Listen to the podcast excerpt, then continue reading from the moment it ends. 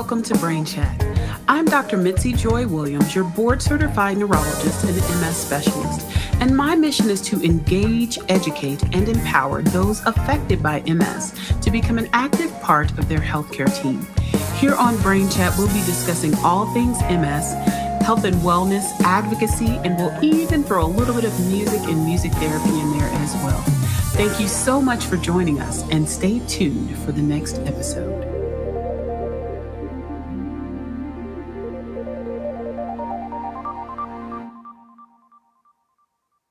Happy Monday, friends, and welcome to Brain Chat. I'm Dr. Mitzi, your board certified neurologist and MS specialist, and I am so, so excited um, about the show that we have tonight. And I know I say that every time, but I mean it, y'all. I'm really excited.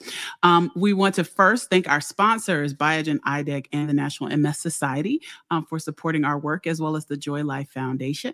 All right, so I am going to introduce our very esteemed guests. All right, so first I have Dr. Miravalle who is an associate professor of clinical neurology at the University of Colorado. He provides patient care at the advanced at, uh, at Advanced Neurology of Colorado. He's a board certified neurologist with subspecialty training in multiple sclerosis. He received his medical degree in Argentina, completed neurology residency at Loyola University in Chicago, my hometown, Chi Town, uh, where he served as chief resident of education. And then he did his neuroimmunology fellowship at Harvard in Boston and a fellowship in medical education at University of Rochester in New York. He has received numerous awards, including the American Neurological Association Medical Education Fellowship Award, the Academy of Neurology Research and Education Award, and American Board of Psychiatry and Neurology Faculty Education Innovation Award. Say that three times fast. He has published numerous articles, and I get to work with him in the health equity space. And he is also a national and international speaker, um, and he works as a consultant with multiple um, scientific organizations. We also have Dr. Leorah Freeman, who is assistant professor of neurology and diagnostic medicine at Dell Medical School, the, tech, the University of Texas at Austin. She's also a neurologist um, who has uh, specialized in multiple sclerosis. She earned her medical and doctorate degrees in Paris, in France, um, and she completed um, her uh, residency in neurology and MS fellowship in Paris, and followed by her postdoctoral research fellowship at the University of Texas um, at Houston. She currently serves as the director of multiple sclerosis imaging and outcomes research, and she is the director of the MS and neuroimmunology fellowship program at Dell Medical School. Welcome, Dr. Miravalle and Dr. Freeman. Thank you, Mitzi. Thank you, Mitzi, for the introduction. So good to see you. Absolutely. So, listen, you know, this is one of my favorite topics. So, I cannot wait to get into it. All right. But before, I want you to each, we'll start with Dr. Miravalle. Tell us a little bit about yourself and kind of how you got involved in MS. Sure. Yeah. Thank you for the opportunity. It's great being here. And so, as you mentioned, I'm from Argentina. So, I grew up in South America. And then I came to the US, to Chicago, to do my training.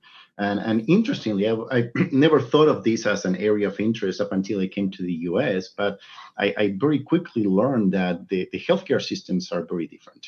And you know, mm. doing a med school in Argentina, you are constantly influenced by the social determinants of health, right? I mean, mm. we it's socialized medicine and social medicine is part of our training and mm-hmm. and it, a very important part of the care and but interestingly, there are differences, right? So things like, for example, access to healthcare is not a, mm. a, big issue in Argentina because it's socialized medicine. Whereas when I came to the US, I learned that access to healthcare is heavily influenced by uh, things like socioeconomical status or where you mm-hmm. live, neighborhoods you belong to, race, mm-hmm. and and all of those things became an area of curiosity and and and it interests me to try to not only understand that, but can we do something to improve that? Mm. I love it. I love it. And just for clarification for the audience, what do you mean by socialized medicine? Yeah, so uh, healthcare systems in, in Argentina and other parts of the world actually are uh, pretty much dependent on many factors, but there is a state uh, sponsors a, uh, a, healthcare system that most people will have access to. Um, mm-hmm. So even if you don't have a job, even if you have a private insurance, you still have access to hospitals, you still have access to uh, resources. Of course, that brings a different problem, which is resource allocation, right? Because resources right. limited. So not right. everyone will have the same access to the same resources, and it's pretty much prioritized based on medical decisions. Um, mm-hmm. but, but the access itself to the basics of, of, of health are guaranteed just by being a citizen of that country. Yeah, so it reminds me, I did a um, study abroad program when I was in college. It was a comparative healthcare systems program. And so we went to um, London and we spent some time in the system at the NHS, the National Health Service. And so as long as you had an address, you had a doctor um, and you could access healthcare. So again, it was very different, you know, than here in the US. And people had private insurance. And of course, if you had money, you could get more access. But right. you know, everybody had at least basic access to some type of, you know, general practitioner as well as hospital services. So, all right, thank you for explaining that. All right, Dr. Freeman, tell us about it. How did you get involved in MS? In MS. So I started med school, and it makes going to make me sound really old, but I started medical school about 25 years ago, and I can still mm-hmm. remember. At first, I got in. I wanted to be a pediatrician. Uh, I loved kids. Me too. Um, me too. I, I, think that was in vogue back then. That was that uh, yeah, was the thing. I kind of grew out of that. Uh, after some time, I you know my first experience in pediatrics was in the NICU, and that was maybe not the best introduction and uh, and uh, so anyway, so I my first encounter with MS, I remember vividly. And, you know, I, I, I was trained also in a country with socialized medicine. Um, it was a 400 plus year, year old institution. And we had these, you know, rooms at the time, it was four patients per room. And I can remember the 1st mm-hmm. time I was a second year medical student and, and uh, we were rounding one Saturday morning and, and we had a young man with MS who had his first attack. And, um, and lost um, you know motor you know control over his you know, lower extremities. And and uh, and we were here my attending you know was to explain to him that his images had come back and he was indeed diagnosed with ms and i, I remember her sitting down next to him holding his hand talking with him. And it's really the power of this interaction, of really sharing the moment with our patients. That's what I remember that brought me to MS. I had this fantastic mentor in Paris, an incredible mentor in Houston as well. And, and I think that, you know, I wanted to be able to share in, you know, this life journey with my patients. And I think that's something mm-hmm. very special that we get to do with uh, as MS specialists. Absolutely. We're a part of the family, right? So I know the kids, the grandkids, the dogs, the cats, everybody, because we really do. Yeah, and then your patients get, know your own kids too. I mean, that's they the do. They do. They're like, oh my god, and they yeah, just want to know, like, how are your kids doing? And it's absolutely. just, it's, it's pure joy. Yeah. Absolutely. Absolutely. So, both of you have a really great passion, not only for caring um, for people living with MS, but um, working on projects focused on health equity, which is why I invited you both to be on this show. And, you know, that is a passion um, that is very near and dear to me, you know, having worked in many communities that are underserved, right, and underrepresented. And so, what does health equity mean to you? Well, for me, it truly means that we have we're able to have all people achieve their highest health potential. That is a definition of health equity, really, to me. But if you go a little bit deeper, the, the, the core, you know, of health equity is that we value everybody's health and everybody's mm-hmm. dignity equally. Right. So for me, it's really going to that level of equal dignity, equal value of all people. And how does that apply to their health, to their access to healthcare? Uh, is is really critical. It also means that for us as physicians, or for institutions or governments, it means that we have to continue to remove barriers to care so that we can eliminate the health or healthcare disparities that exist uh, out there. Um, you know, and when we talk about health equity, you know, we really need to take a broad focus. We we see disparities in care uh, all around us. As you know, as an MS specialist, I see that all around. It's it's you know different population. We we have people of different races experiencing different outcomes. People across the age spectrum, older adults that may uh, be uh, not as well served by our healthcare system. So we really mm-hmm. have to look at it from a multi multi-pronged perspective. But really at its core, I think it, it speaks to our heart because it's it's a value of the human person and how we value each person um, equally. Absolutely. Yeah. I love it. What are your thoughts? Yeah, and it's, it's I completely agree. And I think in, in a sense, going back to the basic principles, I mean, if you mm-hmm. even look at the, the term health equity, so health is a basic human right. Every human yes. should have access to health, right? I mean, that's mm-hmm. something that healthcare providers, we need to remind ourselves. And equity is different to equality, right? I mean, equity right. means not only we re- allocate resources to people in a, in a fair way, but actually we meet individuals where they need us, where they are. Yes. And some individuals are more vulnerable, at risk populations, more disadvantaged populations, and they will mm-hmm. need different resources. They will need different attention to gaps that perhaps other social groups don't have. So equity doesn't necessarily mean uh, giving the same resources to everyone, uh, but uh, meeting people where they are and understanding their needs, being mindful of their individual but also social needs and being mm-hmm. able to serve them in the best possible way so they can achieve maximal health.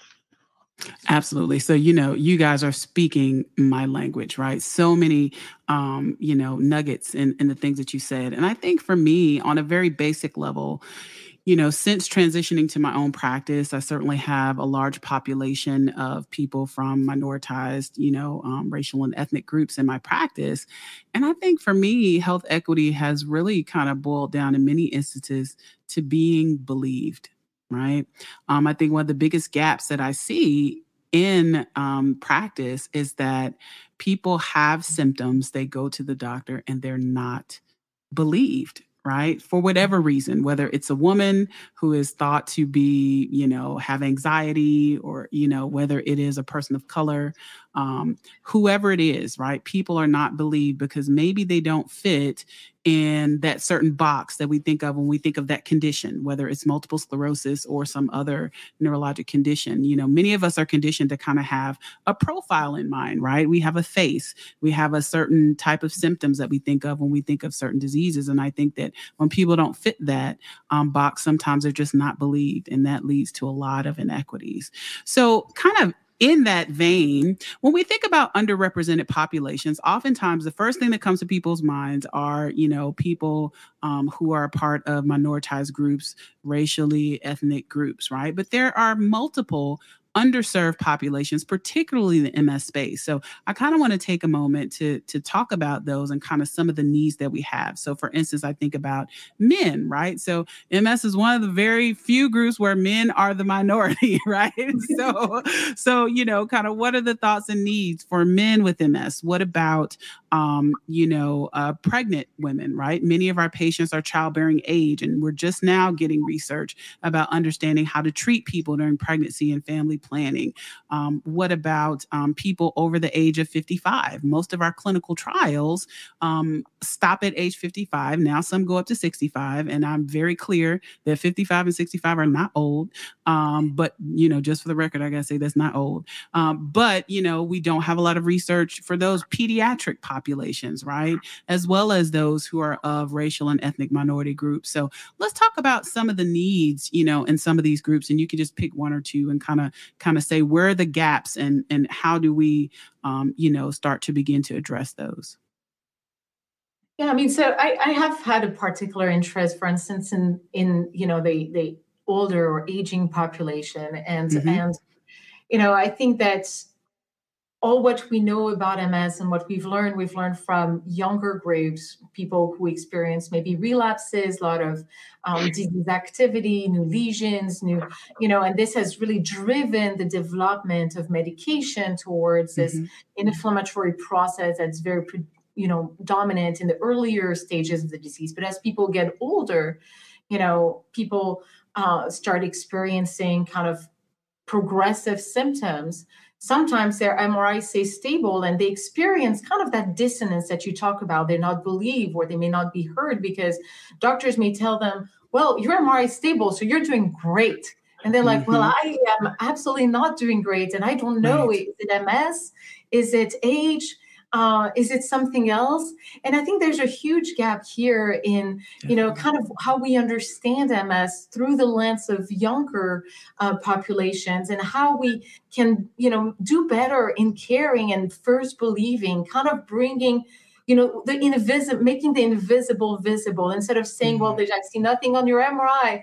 That means you're doing well. No, we have to make the invisible visible so that these patients can be seen, these patients can be heard, and we can develop better plan of care for them. So for me, for instance, that has been, you know, a, a group that we don't talk about as much, but I think it's, right. is very important because when you look at the prevalence of MS in the US, the groups with the largest prevalence are groups, you know, 55 to 64 and 64 to 70, 65 to 74, you know, from a recent study from the National MS Society. So these are groups where we have lots of patients poor understanding of their disease and what happens with them, poor understanding of their outcome, but more specifically, a very poor understanding about how to treat them and how to improve their care. So I think we need to do a little bit better for this population.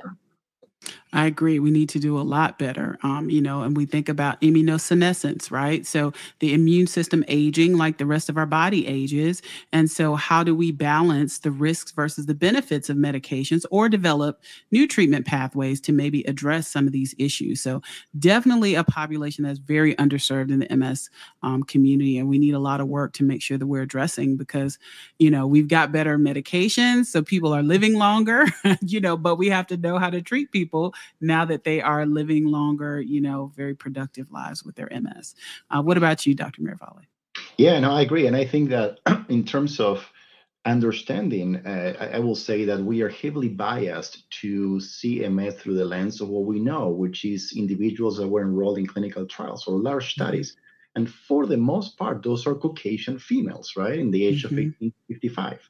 Uh, so anything that does not fall into the typical course or the expected course that we learn through studies, we might either not even believe, as you were mentioned, Dr. Williams, or, mm-hmm. or we, we don't even know what to do with that because we have little, if any, knowledge. That's why it's so important to, to understand the, the, the, the, the need to uh, do research and conduct research that includes mm-hmm. populations different to white Caucasian females, right? So uh, research in Black, research in Latinx populations, in elderly, in, in pediatric multiple sclerosis.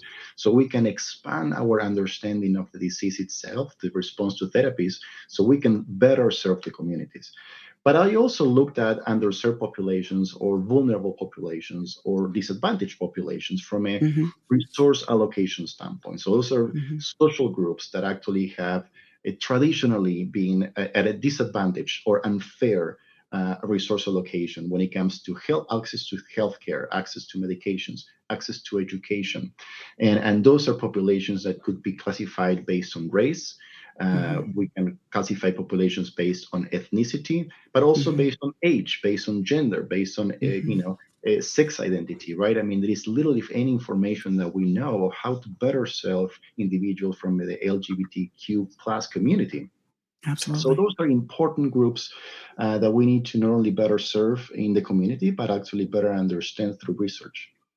Absolutely. I think it's important to also remind everyone that our patients don't fit just in one box. You're not just right. an older adult with MS. You're not just black. You're not just, you know, people.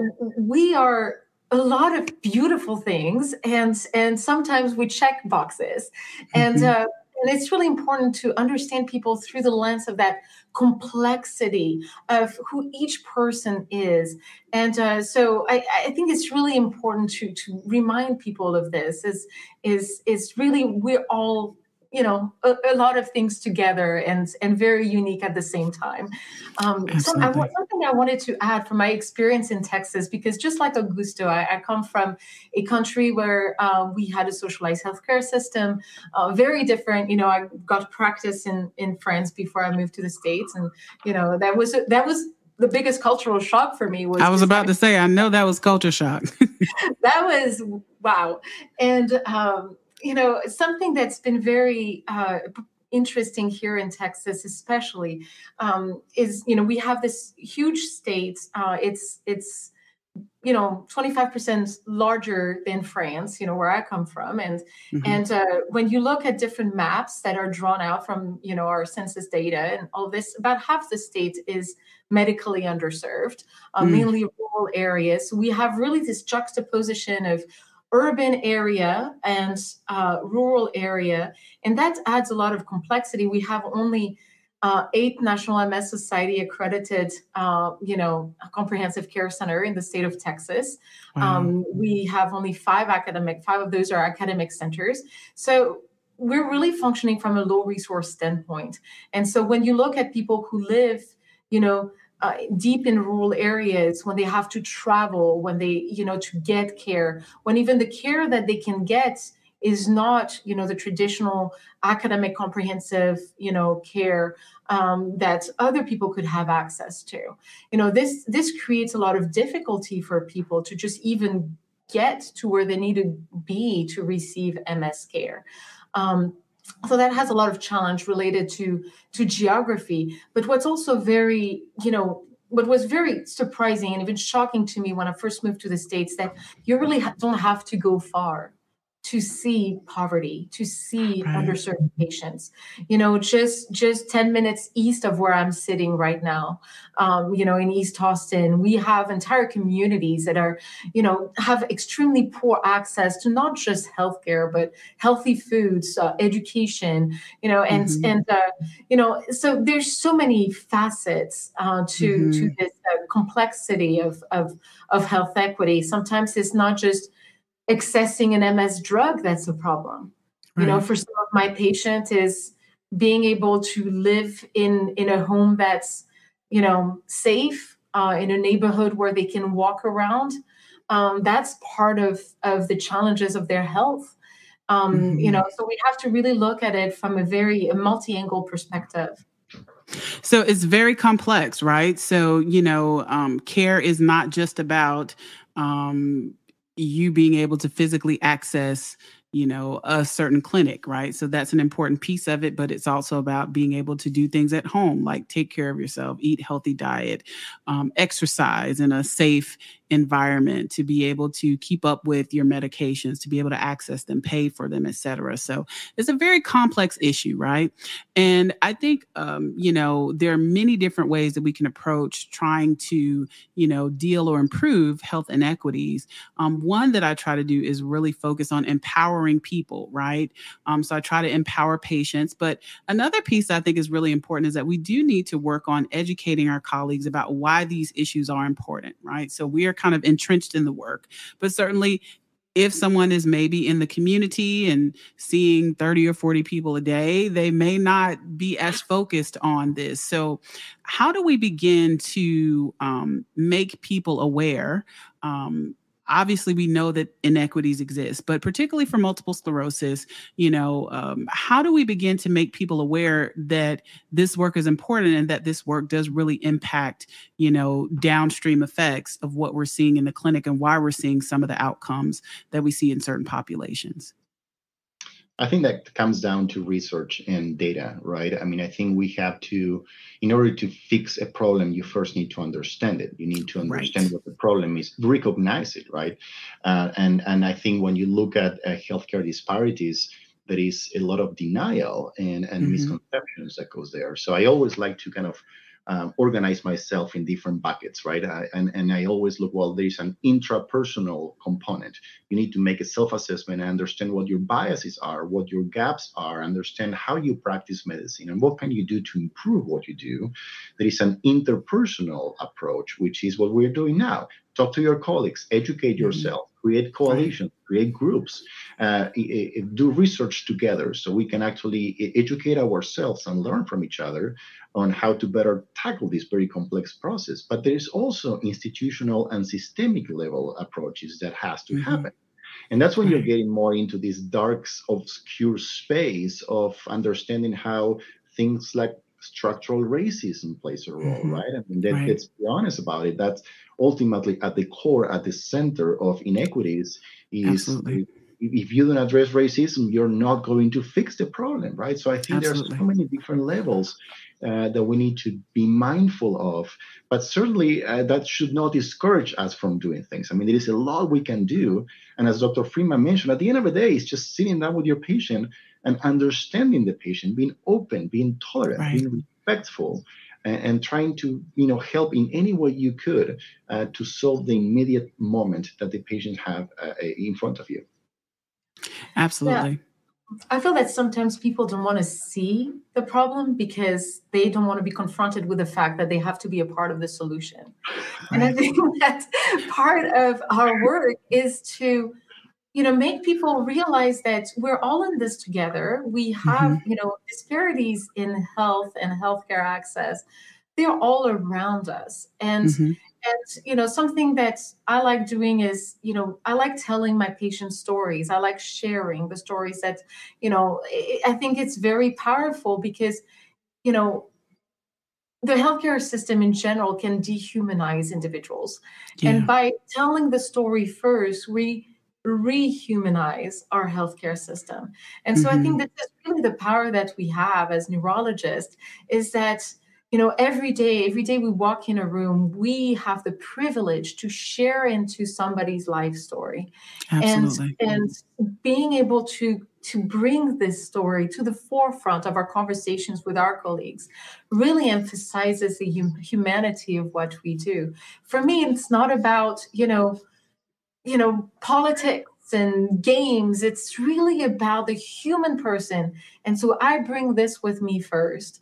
Um, Mhm. and i think that's and i know you you both do. I know you both very well to know that that's what you carry with you when you say people are not seen people are not heard and you are a voice you know? Yeah. so um, i think that's really the first step to bringing people to the table. If we can all agree that individuals in you know living those stories are living something that we would not want to live ourselves that Yeah. that this those are difficult stories that we're carrying with us that we're bringing to the table stories of you know difficult stories of barriers and gaps in care and all of this also beautiful story in their own way because often we see a lot of resilience and Mhm. and uh, a lot of beautiful things that accompany this but really we are bringing those stories to the table so that people Mhm. can sit in and and really realize that we all have a, a role to play and maybe Right. my role is to bring you know to work on the research maybe somebody's role like you um, mitzi is to really empower educate Yeah. um, and, uh, and that's critical we all have a role to play it may be different um, from the person sitting next to us but when we sit Yeah. all together when we Right. dare sitting at the table then Right. uh, we can have a more complete picture and and a better plan Right.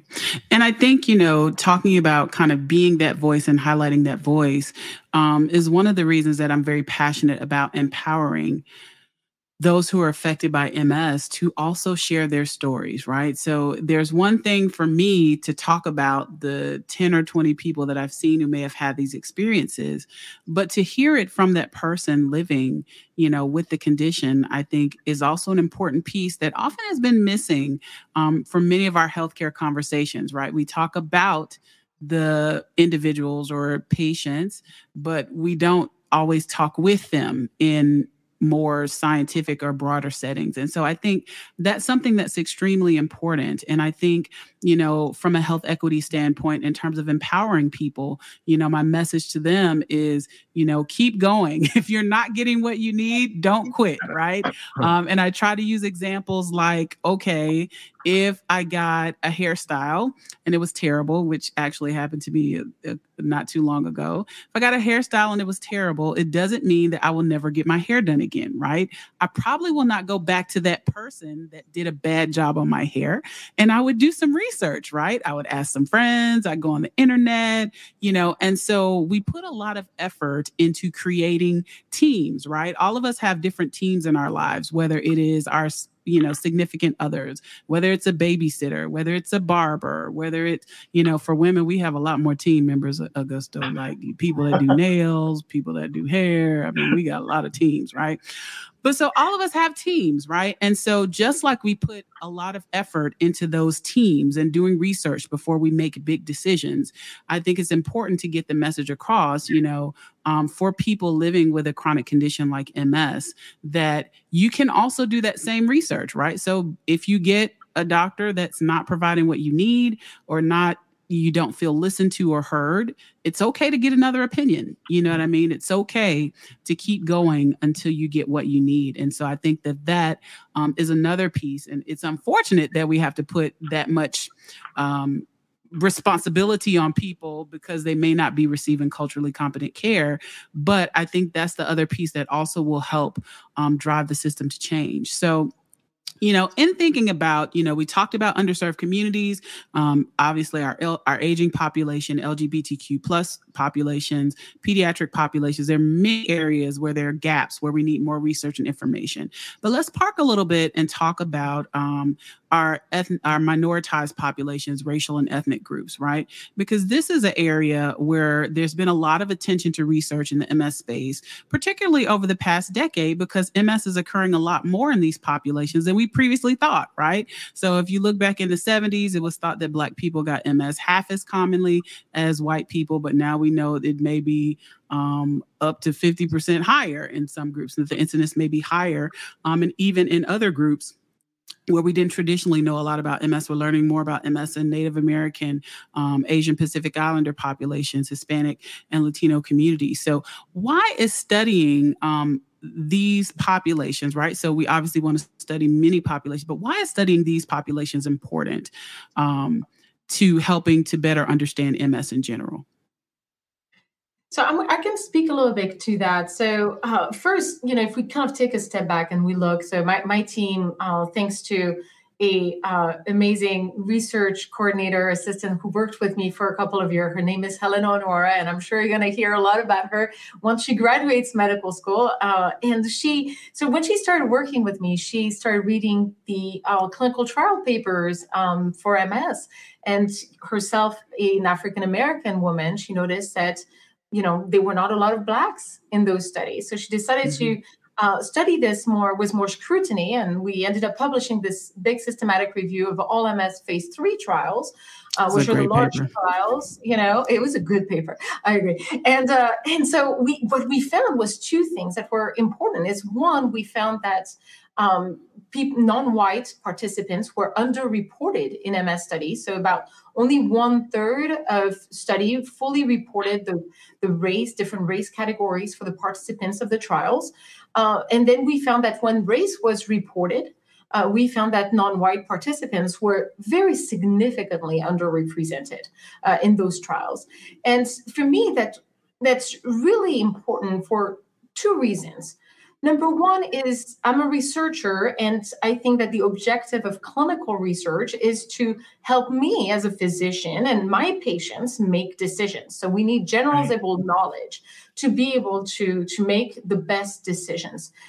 When we do not have a diverse population, um, and you know, yes, race and ethnicity uh, race, especially is more of a social construct. It's not a biological concept but by you know not enrolling diverse populations we're not capturing the wide range of relevant health or life experiences uh, that can impact clinical outcomes so that can even impact response to treatments. So for me the first of all is trying to get generalizable knowledge out of our clinical studies. Uh, the second piece is and i think we've seen this in in multiple sclerosis. We've seen 25 years of incredible development, drug development. We've seen medications that have become more and more effective. And when I think about concepts of clinical research, I also think about the concept of distributive justice, which mm. is an important concept that, you know, say that all the benefits and risks of clinical research need to be equally distributed across society. I mean, in light of previous wrongdoings, we tend to think you know about this in protecting people from risks of research, which is very important. But as we've seen with MS, we've had you know different therapeutics with greater efficacy come out um, successively, and it is important that our clinical trials are more inclusive of patients from minoritized communities so that they can also, at the clinical trial level, benefit from these interventions. Uh, so that's the other piece of the puzzle here is that mm-hmm. we want all communities to be able to benefit from interventions that uh, that uh, are available only in clinical trials and may be more beneficial than what's currently approved. Mm-hmm. I love it. You know, so essentially, we want the research that we do to reflect the populations of people who will actually receive these therapies, right? So it's important um, that we're not, let's say, experimenting after something has come out, right? Um, so it's important that we learn those things in a controlled setting um, so that we can then take that knowledge and apply it to the real world. And then also, when talking about distributive justice, you know, there are many benefits to clinical research, and people should have that option, right? So it's not for everybody, um, you know, but people should have that option and they should be asked. You know, there are multiple studies. Um, there was a PCORI project that we did with the MS Research um, Minority Research Partnership Engagement Network. It's a really long uh, term. But we did some studies looking at people's receptiveness to research, and most people were very interested, um, but they weren't asked and they didn't know where to find out about studies. Um, what are your thoughts, uh, Augusto? Yeah, no, I agree. And I think there is there is need to even um, broaden the concept of race uh, right. from a medical research standpoint, right? I mean, mm-hmm. I think we are all cognizant on the fact, as Dr. Freeman mentioned, race it is a social construct and should mm-hmm. not be used as an individual proxy of things like you know genetic background right i mean we right. understand that that is there however right. uh, we still need to uh, conduct clinical research that reflects the populations that we serve Yes. and uh, they're heavily biased towards whites and as we were mentioning before so we, we we need to practice medicine. We need to understand how to do that and research is one of the strongest tools we have um, to try to get there. So that that argument should not be used to um, eliminate the possibility of doing right. race-based research. Right. Absolutely. Absolutely. So we have a lot to learn. Um, you know so what projects, you know, so kind of switching gears, you guys, the time went by really fast. So we're kind of coming along to the end of our episode and our time together. But I'd like to know what projects are you all excited about um, in the health equity space in multiple sclerosis?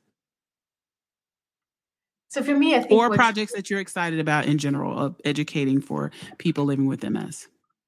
So for me, I think that's what has been very significant for me over the past year, especially as these conversations have, uh, you know, come about, and you know, it, it's what I love about this is is the community that we're building. You know, that we're building mm-hmm. together with people like Hugh Mitzi or Gusto uh, across the nation.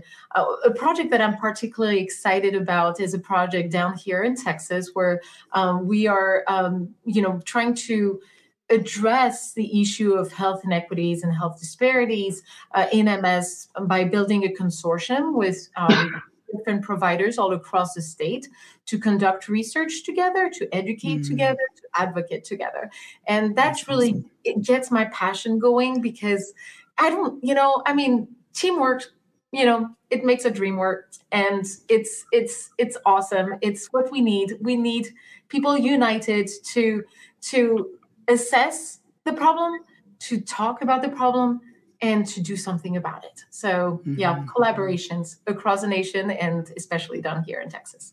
I, I agree. And I think that the beauty of understanding equity in MS is not only you're fulfilling a very important mission that is an unmet need, but also, if you look at that, you step back from that, it will be an opportunity to bring people from different backgrounds. Everyone has an expertise and something to offer, anywhere mm-hmm. from bench scientists and basic science researchers, translational research experts, clinicians, epidemiologists, nutritionists, physical therapists, right? Everyone has something to bring to the table. And, and that allow us to create these coalitions, these networks that goes beyond your institution, beyond your network. So I think uh, not only we can fulfill a, an important and unmet need, but most importantly, I think we can all benefit in the process and we can learn something. personally i'm invested in education that's one of my passions i'm i'm always curious about how do we learn and and what is the most effective way to to learn and i do believe that the first step in empowering patients is educating them giving them the tools Absolutely. so they can understand and they can take control on their life and they can choose their teams and as yes. you mentioned dr williams they can say well i'm going to fire my neurologist i don't like that neurologist but they have an educated decision and that empowers them so one of my passions is understanding how we learn and how different ethnic and racial backgrounds perhaps influence the process of learning through misconceptions through biases through you know negative perception of illness that perhaps that's rooted to our culture and so that's one of the areas that i'm passionate about and tell us about um, uh, brain health. Tell us about. Are you doing some work with brain health as well? That's right. Yes. So my wife and I, we uh, we are working together, which is another, you know, wonderful thing that is brought to the table: the ability to mm-hmm. work and learn from my wife. And uh, we have funded a nonprofit, the Brain Health Center of the Rockies, and we are, uh, you know, organizing different offerings on brain health to patients with multiple sclerosis, now with NMOSD as well as MOGAD, um, mm-hmm. in ways that we can provide patients the information and the tools they need in order to not only understand how to achieve maximal brain health, but most importantly, what to do on a day-to-day basis to truly get there. Mm-hmm. And so, how do people find out more about the work that you guys are doing or any of the offerings that you have? Are they online or? Yep, they can go to our website, which is www.brainhealthcr. So that's time for Brain Health Center of the Rockies.org. All right. All right. Gotcha. Brain Health CR. All right. And I'm excited about so much. Um, Gosh, where to start? Um, so I'm excited about lots of things. I'm excited about um, the Chimes trial, which we are going to start res- reporting results from, which is the first um, phase four clinical trial focused on Black and Hispanic um, American uh, people, individuals living with multiple sclerosis. So, very excited. It was a very, very long time getting that trial up and going. Um, and we finally closed the first year of data. So, we're about to start reporting on that, um, which I'm really excited about. The outcomes we're going to be looking at things like ancestry, um, looking at many of the genetic markers. So, data and points that are looked at in many of our other clinical trials, but we'll be able to have kind of a larger sample of um, Black and Hispanic and Latino um, individuals will have that information for them. So that's super exciting. Um, I'm excited about some of the collaborations. Um, I think, if anything, COVID has really uh, increase the uh, collaborative spirit i think within the scientific community. So i think many of us are reaching out to each other saying hey you know you're doing this work you're doing this work. Let's work together right? So the goal is to make life better for our patients right? Um, and so i'm really excited about working with you guys on some upcoming projects and um, you know i just think there's there's a lot of work to be done but i think that people um, are really kind of digging their heels in and you know finding their space and trying to raise awareness um, and most importantly empower our patients to live better and live well with ms so um, lots of exciting work going on in the space. So um, thank you guys so much for your time this evening. Um, i don't think we have any uh, questions in the chat but we do have some folks who are uh, very grateful for our candid discussion. Um, and I thank all of our audience for tuning in tonight and for those that will be watching. Um, I've put um, Dr. Miravalle's uh, uh, foundation in the chat so you guys can look up um, all the great information he has there. And um, I look forward to seeing everybody in two weeks uh, for our next Brain Chat. And also thank you to our sponsors, Biogen IDEC and um, the National MS Society. So thank you, Dr. Miravalle. Thank you, Dr. Freeman, uh, for your time tonight. And thank you to everyone who came to see Brain Chat. Have a great evening, everybody. Thank you, Mitzi. Thank you. You're very welcome.